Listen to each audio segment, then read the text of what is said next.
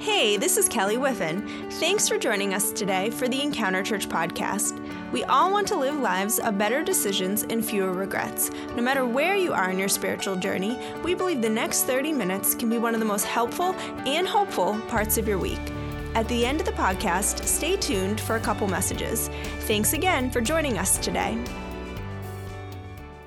I don't know if you can relate to that video, um, but yeah, yeah. Um, sometimes it's me with the nail, sometimes it's with my wife, but we've had that conversation a million times. And um, I'm grateful for John Headley, who was a little short film um, maker who created that because in some ways it illustrates uh, the sheer ridiculous level of complications that is relationships. Right? When we were growing up, we had this picture of like, oh, relationships, the, you know, fairy tale wedding. It's going to be perfect. Right? I mean, all the fairy tale stories that movies make, they always show the struggle before the relationship happens. And the assumption is after that, there's no more struggle. We never see a real romantic comedy where most of the comedy happens after you say yes because it's very obvious after that moment how complicated relationships are.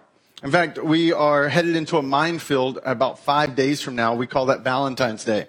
Uh, for some of you, you just realized that, and the answer is Probably not. You're not going to be able to get a reservation.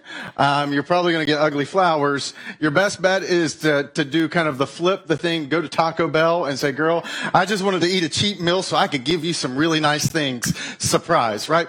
I mean, uh, this is one of those days that for some of us, we loathe it. We kind of skip the 14th and go from 13 to 15. Um, it's not a day that some of us look forward to. Um, there is something, just as a public service announcement, if you're in the middle of uh, kind of going through a breakup and you're trying to figure out what you're going to do this Valentine's Day, San Antonio Zoo actually has an answer just for you. Um, if you're willing to pay five or twenty-five dollars, they will actually name a cockroach or a rat after your ex. Okay.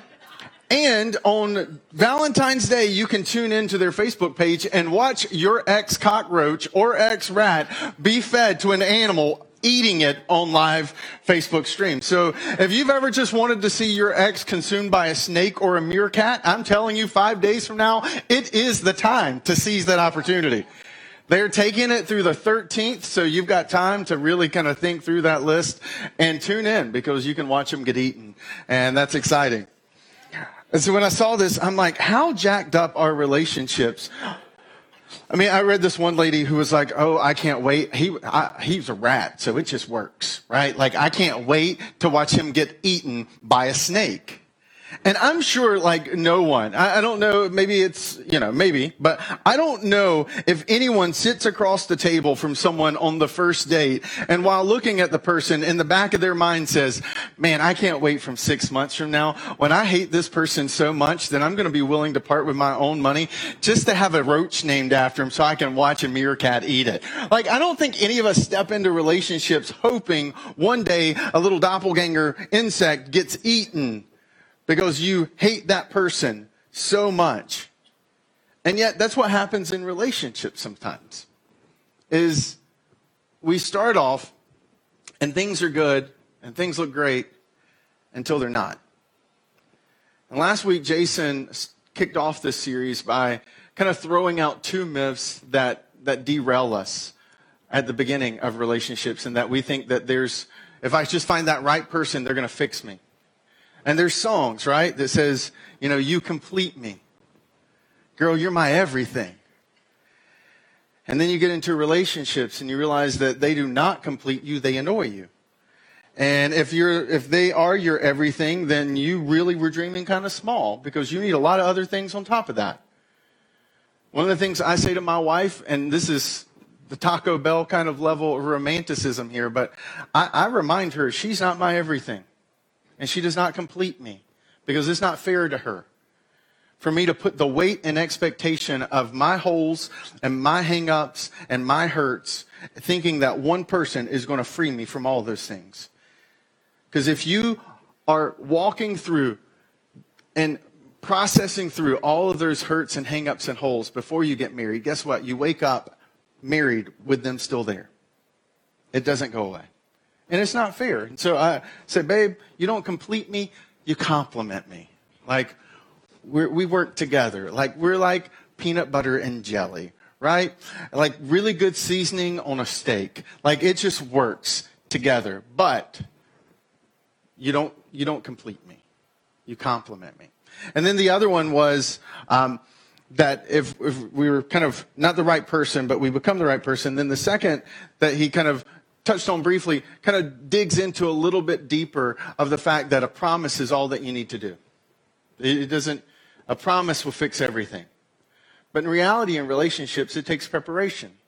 What I want to do today is look at the single biggest, most essential element of any relationship. This is across the board romantic, non romantic. This is the most essential piece of, com- of, of, I'm convinced, of any relationship. This is something that, as a pastor, as I've sat across from couples who are in the midst of their relationship falling apart, this is the one thing that I look for because if I can see that and it's strong, then they can make it through. And if I don't see it, then it gets really scary really fast.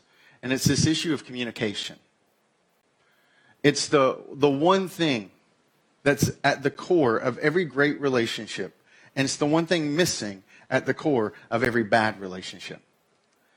And instead of just telling you that, because I just did, I want to kind of walk you through how. I want to give you some handles to say, okay, I know communication matters. Got it. Thank you. What do I do with that? And over the next 20 minutes, I want us to unpack one of the most famous proverbs ever written on words. And I don't mean sticks and stones may break my bones, but words will never hurt me. Because that is the worst proverb that has ever been uttered by anyone around words because it is an absolute lie. Right? I have found in my own personal journey that sticks and stones leave bruises. But words cause you to have lifelong counseling. Some of you are still limping through this season of life because of words that were spoken over you in your first season of life. Some of you are still trying to please a mother and a father, even though you're a mother or a father or a grandfather, because of words that were or were not spoken over you growing up. And so, what I want to actually do is take us to a proverb written by one of the wisest men who ever lived that actually explains why that proverb about sticks and stones is so horrible. It's found in Proverbs 18, um, which is a chapter filled with a lot of different pithy sayings around our speech and our words.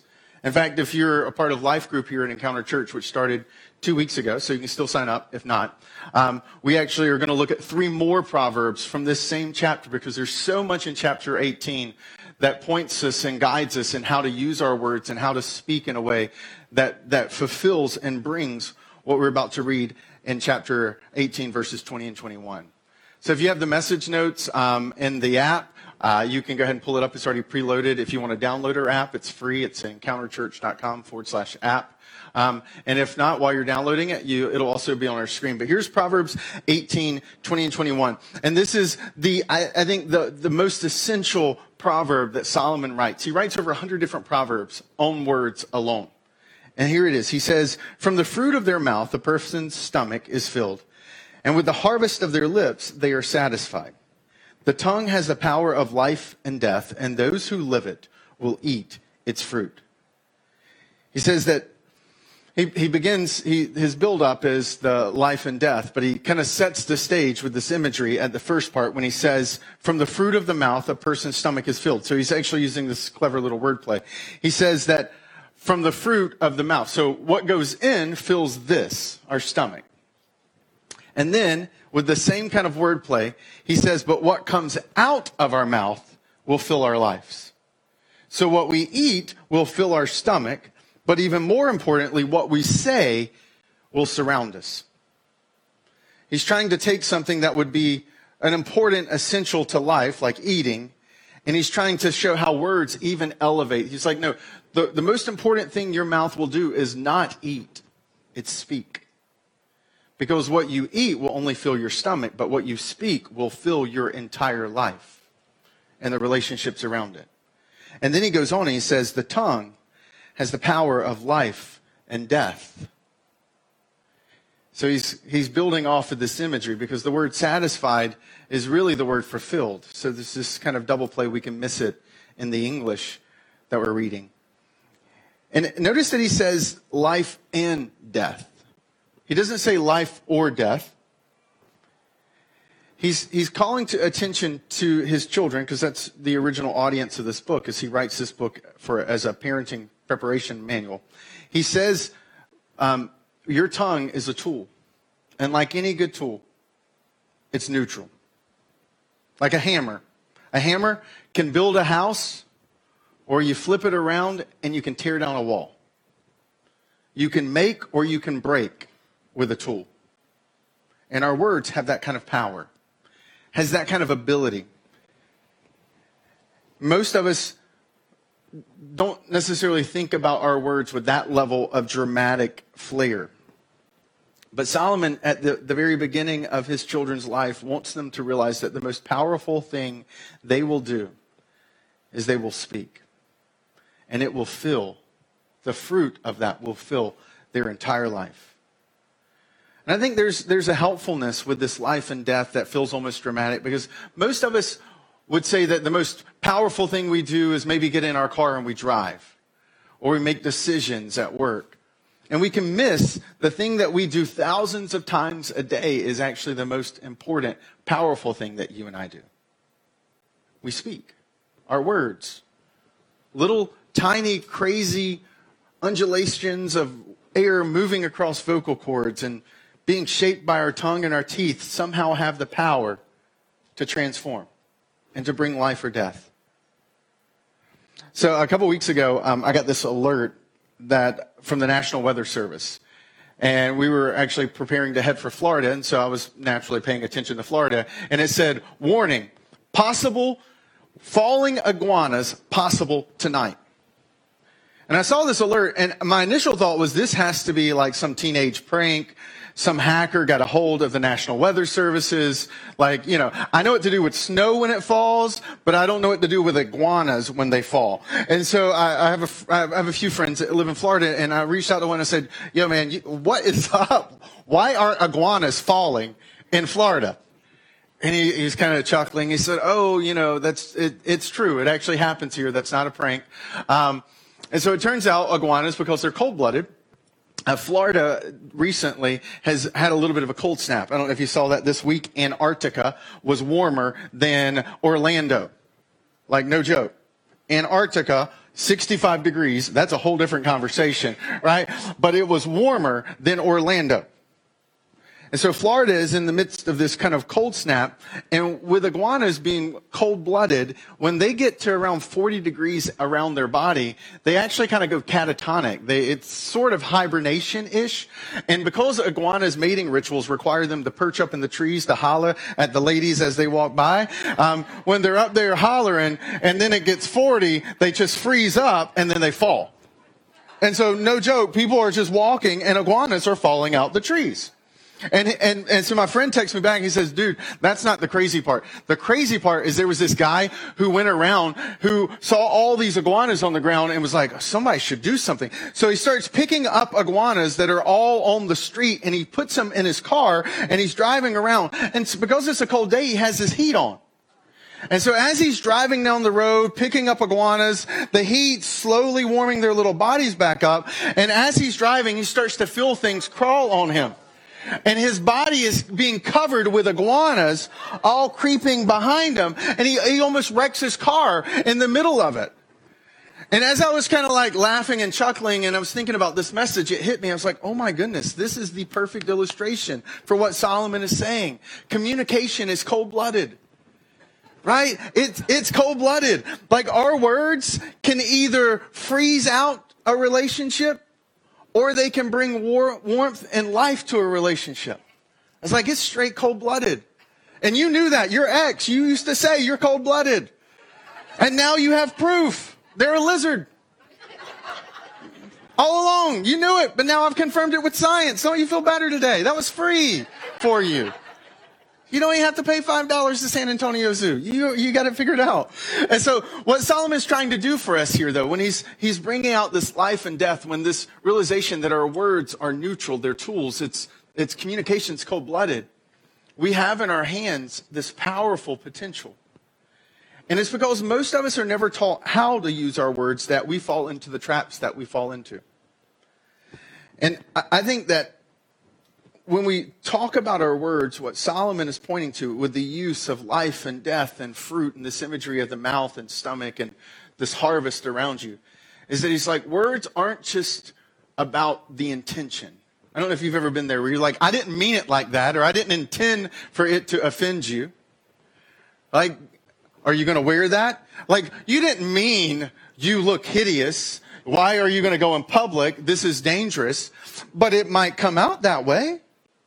I don't know if you've ever been on the other side of saying something that then it lands and you're like, oh, I didn't mean it like that. See, intention is not enough. What Solomon points to is not just intention, he points to impact. He says, what's the fruit? What does it do? And I came across this um, really helpful framework about three years ago. Um, you see, I have a little girl who I love to death. Um, but she is the exact opposite of me and my wife. Um, every day she reminds me of that. I'm an introvert. No one's ever going to say, man, that Chris Causey, he's just a bubbly social butterfly. Right? Like that's never going to be said about me. And my wife is delightful and charming and so much better. Like if it wasn't for her, I'd be living under a bridge sucking on a bouillon cube. I know that. I'm grateful for her. But like she's not necessarily like this so- social butterfly either. And yet we have a daughter who is like 100% emotion, 100% words. Like we're talking and she's like, Daddy, I got to use the bathroom. Will you come with me so we can keep talking? I'm like, no, baby girl. How about you go to the bathroom and then we'll continue our conversation? Right? Like, I'm not okay with that unsanitary. And so, like, oftentimes I'm like, I don't know how to deal with this girl. And so I, I read a lot because I'm trying to wrap my head around parenting a girl who's going to become a teenager that terrifies me. And since last time I checked, it is still not legal to build a tower and stick her in it for the next 10 years. I've got to figure out how to manage this thing. And so I came across this framework that helped me have some handles around thinking about communication that, that brings to life what Solomon is saying about impact and intention. And it's a framework that combines both the like intent, like was it intentional, was it unintentional, and it, it brings the impact piece into the equation. And instead of using life or death, because I realize that can be a little heavy and can sound dramatic and can cause a little bit of confusion, I'm going to give you a synonym for what, what Solomon is saying, constructive and destructive. And so there's this framework where when you kind of put them together with a two by two matrix, you create this spectrum where you have words that are intentionally destructive, you have words that are unintentionally destructive, you have words that are unintentionally constructive, and you have words that are intentionally constructive. And this is a helpful framework because all of us, when we talk, we are falling into one of those four categories when we speak. And this is a framework that's continued to serve me um, it's serving me right now with this eight year old little girl that I'm still trying to figure out how to lead well because God made her a way and I want to partner with him and how he's made her and not force her to try to pretend to be me, but to really help her flourish in who he's made her to be. And so this framework has been useful, and I hope it'll be useful for you. So to make it a little bit, put a little bit more handles, um, I want to give you an example. One actually three years ago, uh, I, I spent some time unpacking for you. So it's let's say your significant other comes home and they say, "I got a promotion." I want to show you what the response would look like in each one of those four quadrants. The first one, intentionally destructive, would go like this. That sounds like a lot of responsibility to take on. Are you going to spend even fewer nights at home now? I don't know about you, but I can already feel the, the cold blooded chill creep in in that conversation. And there's pretty much no conversation that happens after that moment. Except maybe five minutes from that moment, someone's mother in law is being referenced, and it, it just goes downhill from there, right? I mean, that's, that's pretty much probably what happens after that statement.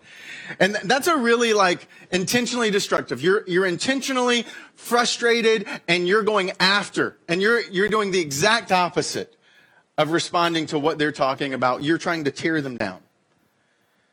The unintentionally destructive though sounds a little bit different. That one goes, what's for dinner? It's like, I got a promotion.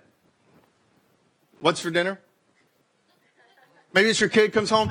I, I passed the test. I worked so hard. You need to get ready. We have practice. Your coworker. Hey, I got, I got it. I did it. I sold it. I delivered. I closed on the sale. It's awesome. Where's that report I asked you for yesterday? Now, we didn't mean it to be mean. But what happens in the way it lands unintentionally is it's destructive. And it tears down. And it looks over. And it hurts. And this is one where typically one or the other is like, What? What did I say? What happened? You were excited. Now you're not excited. I was excited because I'm hungry. You know, like, what, what just. And then that chill comes in. And for the rest of the night, five or six hours, there's just a chill in the relationship. And if you don't talk about it, you wake up the next morning, there's a distance that's still there that lingered from overnight.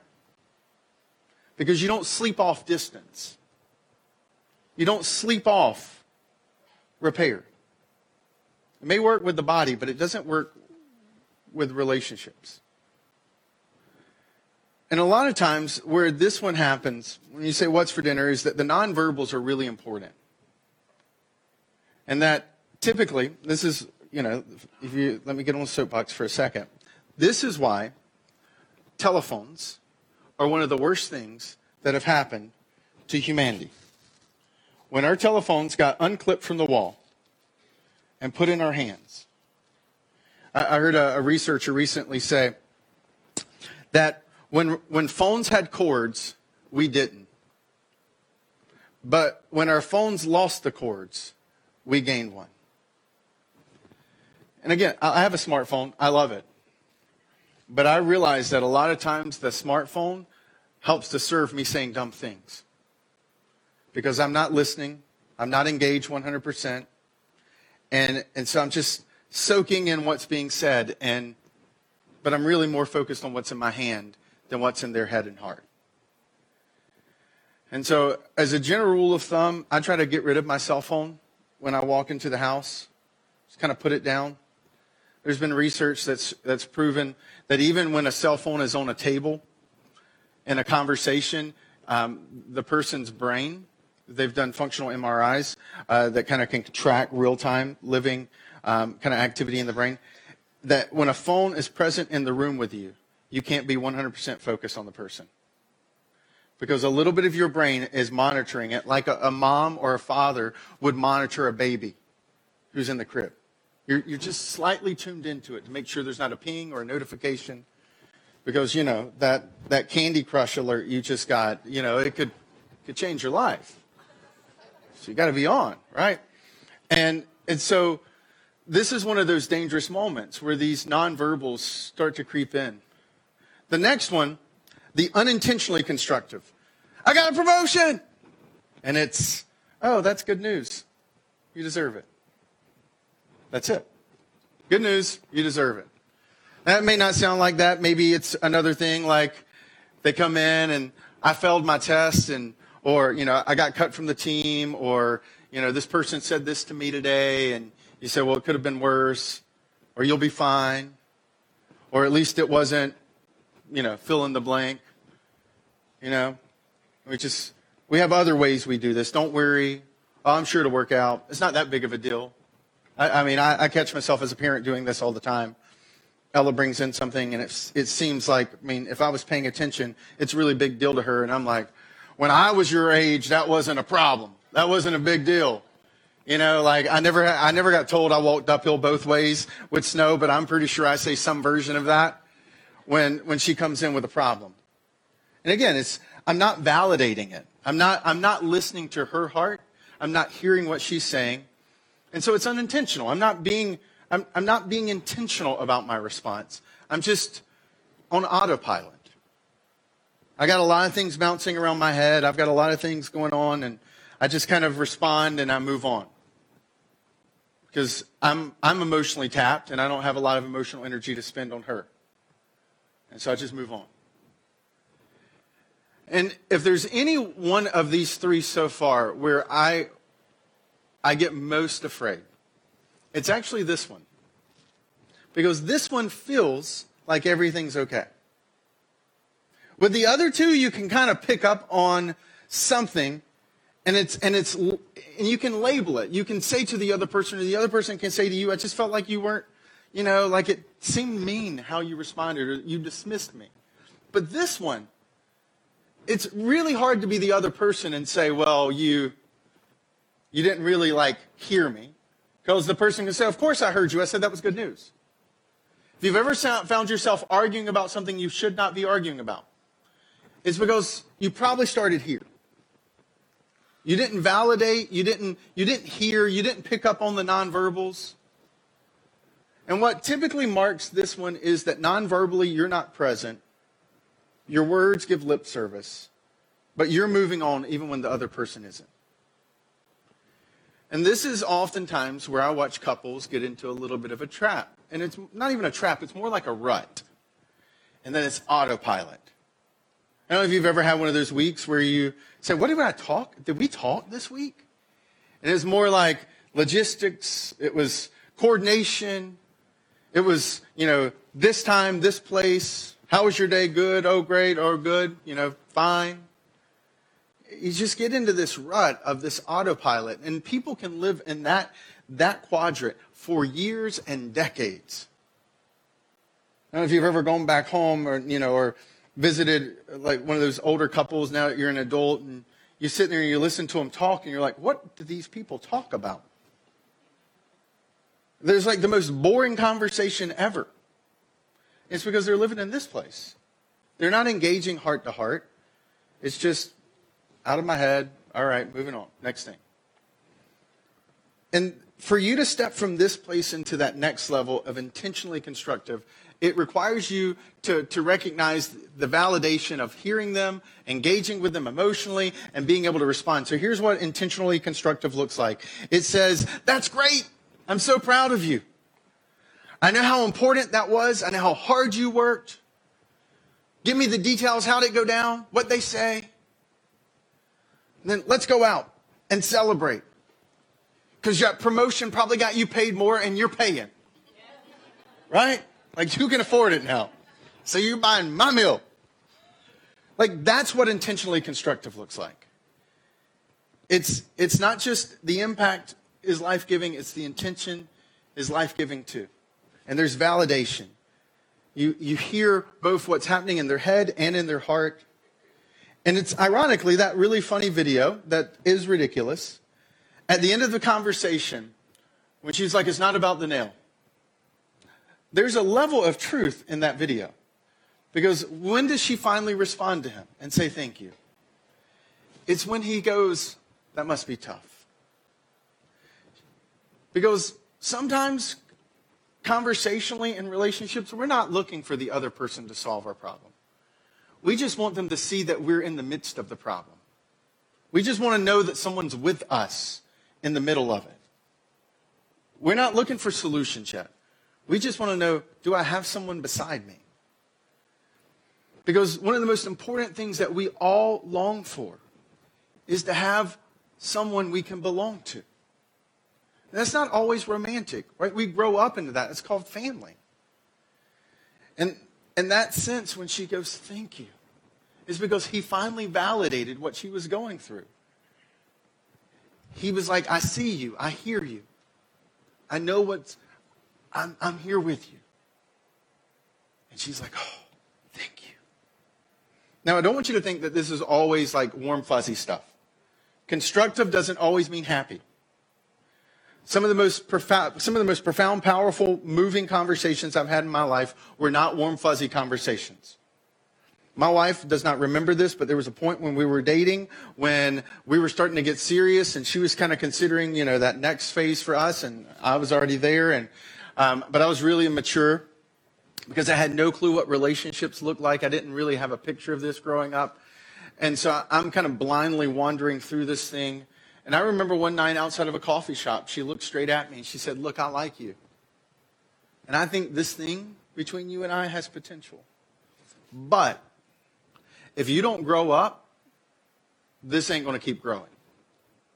Do you understand? I want to marry a man. And right now, I just see a boy. Now, after I cried, and once I got out of that fetal position, it made a difference.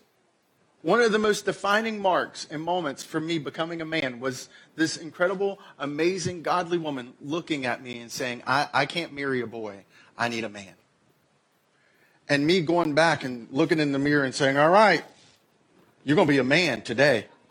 From day this day on, you are a man. And so the next time I'm like, my name is Chris Causey and I am your man. I'm growing up, girl. We're going places. Because if that's the final roadblock, I can take care of that. Right? And so I don't want you, it's not always warm fuzzies. Sometimes it's, it's heavy and it's hard. But the goal, the impact, remember we measure by the impact, not just the intention. The impact was it brought life. It was constructive and it was good. John Gottman, who's a famous uh, relationship researcher, um, kind of documented this. He, they transformed the University of Washington, his lab, into um, a bed and breakfast, and they invited 130 couples to come and spend time in it. And the entire time they were being observed during the day. And, um, and so what they were noticing was there eventually they small they saw in some small details this pattern. You know, it might be the husband who's standing looking out the window and a really nice car drives by. He says, "Wow, look at that car." Or it might be um, you know, the wife and they're sitting down for a meal that's been prepared and she's like, man, this pasta. And they noticed over these 130 couples that these small moments would happen frequently throughout the day. And they eventually called them bids. They were, they were moments, a bid was a, like a desire to relationally connect. And they noticed there was two general types of responses that fits in our four categories. The first was what they called a turn away bid, which was anything negative to neutral. So the first three of our four would be a turn away bid. And then they noticed a turn towards bid. And a turn towards bid is the intentionally constructive in our framework. What was fascinating about the research, though, wasn't that they noticed this pattern. It was that they followed these 130 newlyweds for six years. And at the end of the six years, they noticed this trend. The ones who were divorced after six years, what stood out about them was that they had turn away bids almost 70% of the time. Almost 70% of the time, one couple, one of the individuals tried to connect with the other, and the, the person responded in a way that turned away from them. And the couples that were still together, because they had all this research, they noticed that those couples had turned towards bids almost 90% of the time.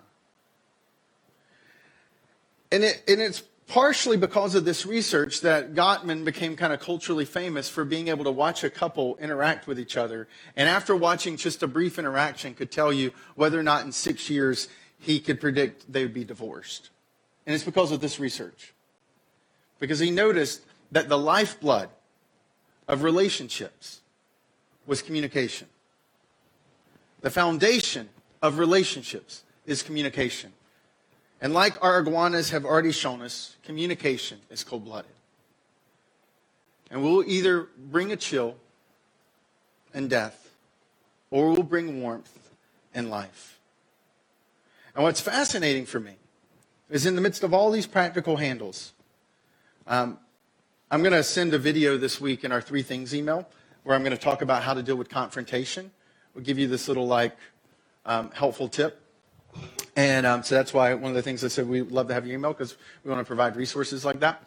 But um, I'm going to tell a story about uh, when I was in college, I took animal um, psychology and behavioral training. And in my lab, we learned how to train different types of animals. And so one of that, one of the big project for that lab was I had to study um, two bears named Sun, Sundance and Cassidy. Um, and so I would go and I spent a lot of time watching Sundance and Cassidy. Right? And one of the things that I noticed with bears or the lions or all the other animals that I spent time with during that semester in observation of them is that I've never seen a relational couple in the animal kingdom sit down with a counselor and say, I just don't feel like he's listening to me. I've never seen penguins waddle in and say, How can I help you? And it's like, I just feel like our communication's not strong. Like she gave me an egg and then she disappeared. And I have and she was gone for months. She never told me where she was. I'm having trust issues, right? Like there is no animal in the animal kingdom that has that level of problem. So why are words so important to us? Why are words the foundation and the lifeblood of the relationships that you and I are in? You see, I think words are special. I think Solomon spends a hundred different proverbs focused on words because words are something, it, words aren't human, they're divine. That when the first action that we see in the entire Bible that God does in the Jewish scriptures that we call the Old Testament is we see a God who speaks. And out of speaking, life is created. We see a God who creates with his words. And then we find in those subsequent chapters that he makes us with his words, and then he puts in us that image. And that when you and I speak, when you and I utter our first words, and we utter our last words and everything in between, every time you and I speak, we partner, we reflect that special divine image that we were made with. That words have power beyond us. Words have power beyond our lives. Because in some ways, words are the most powerful things we handle. Wars have been started, wars have ended. Relationships have been built, and they've been destroyed. Empires have risen and fallen with words. Slavery was abolished with words. It's the most powerful thing you and I do. And when the New Testament writers were trying to sum up and describe what it was like to interact with Jesus, they said he was the living word. It was like if God spoke, but it had skin. He's the living word. Because when we talk about words, when we speak our words, in some way, shape, and form, we create a world with the words we use. That world will either be filled with life or that world will be filled with death. And the power, the person responsible for filling that world, is the person who speaks those words. So imagine. Maybe, I don't know what your world looks like now, but imagine if this week you went in determined to speak words that bring life, that are intentional, that are constructive, that builds up, that fosters, that draws out the best of those around us, the best in that significant other, the best in your coworkers, the best in your kids. Imagine if that was your intentionality this week. That was the impact your words had. Imagine the world you would build and imagine what would fill it. And I would be willing to wager that if you fill your world with those type of words, you will never, ever, ever have to fear someone paying $5 to name a roach after you. Any and at all. Let's pray. Thanks again for joining us. Did you know we've created a free app just for you? Whether you're exploring or want to grow in your faith, the app is a great place to start. If you found today's teaching helpful, we hope you'll subscribe or share it with your friends. We look forward to connecting with you on site or online at Encounter Church soon.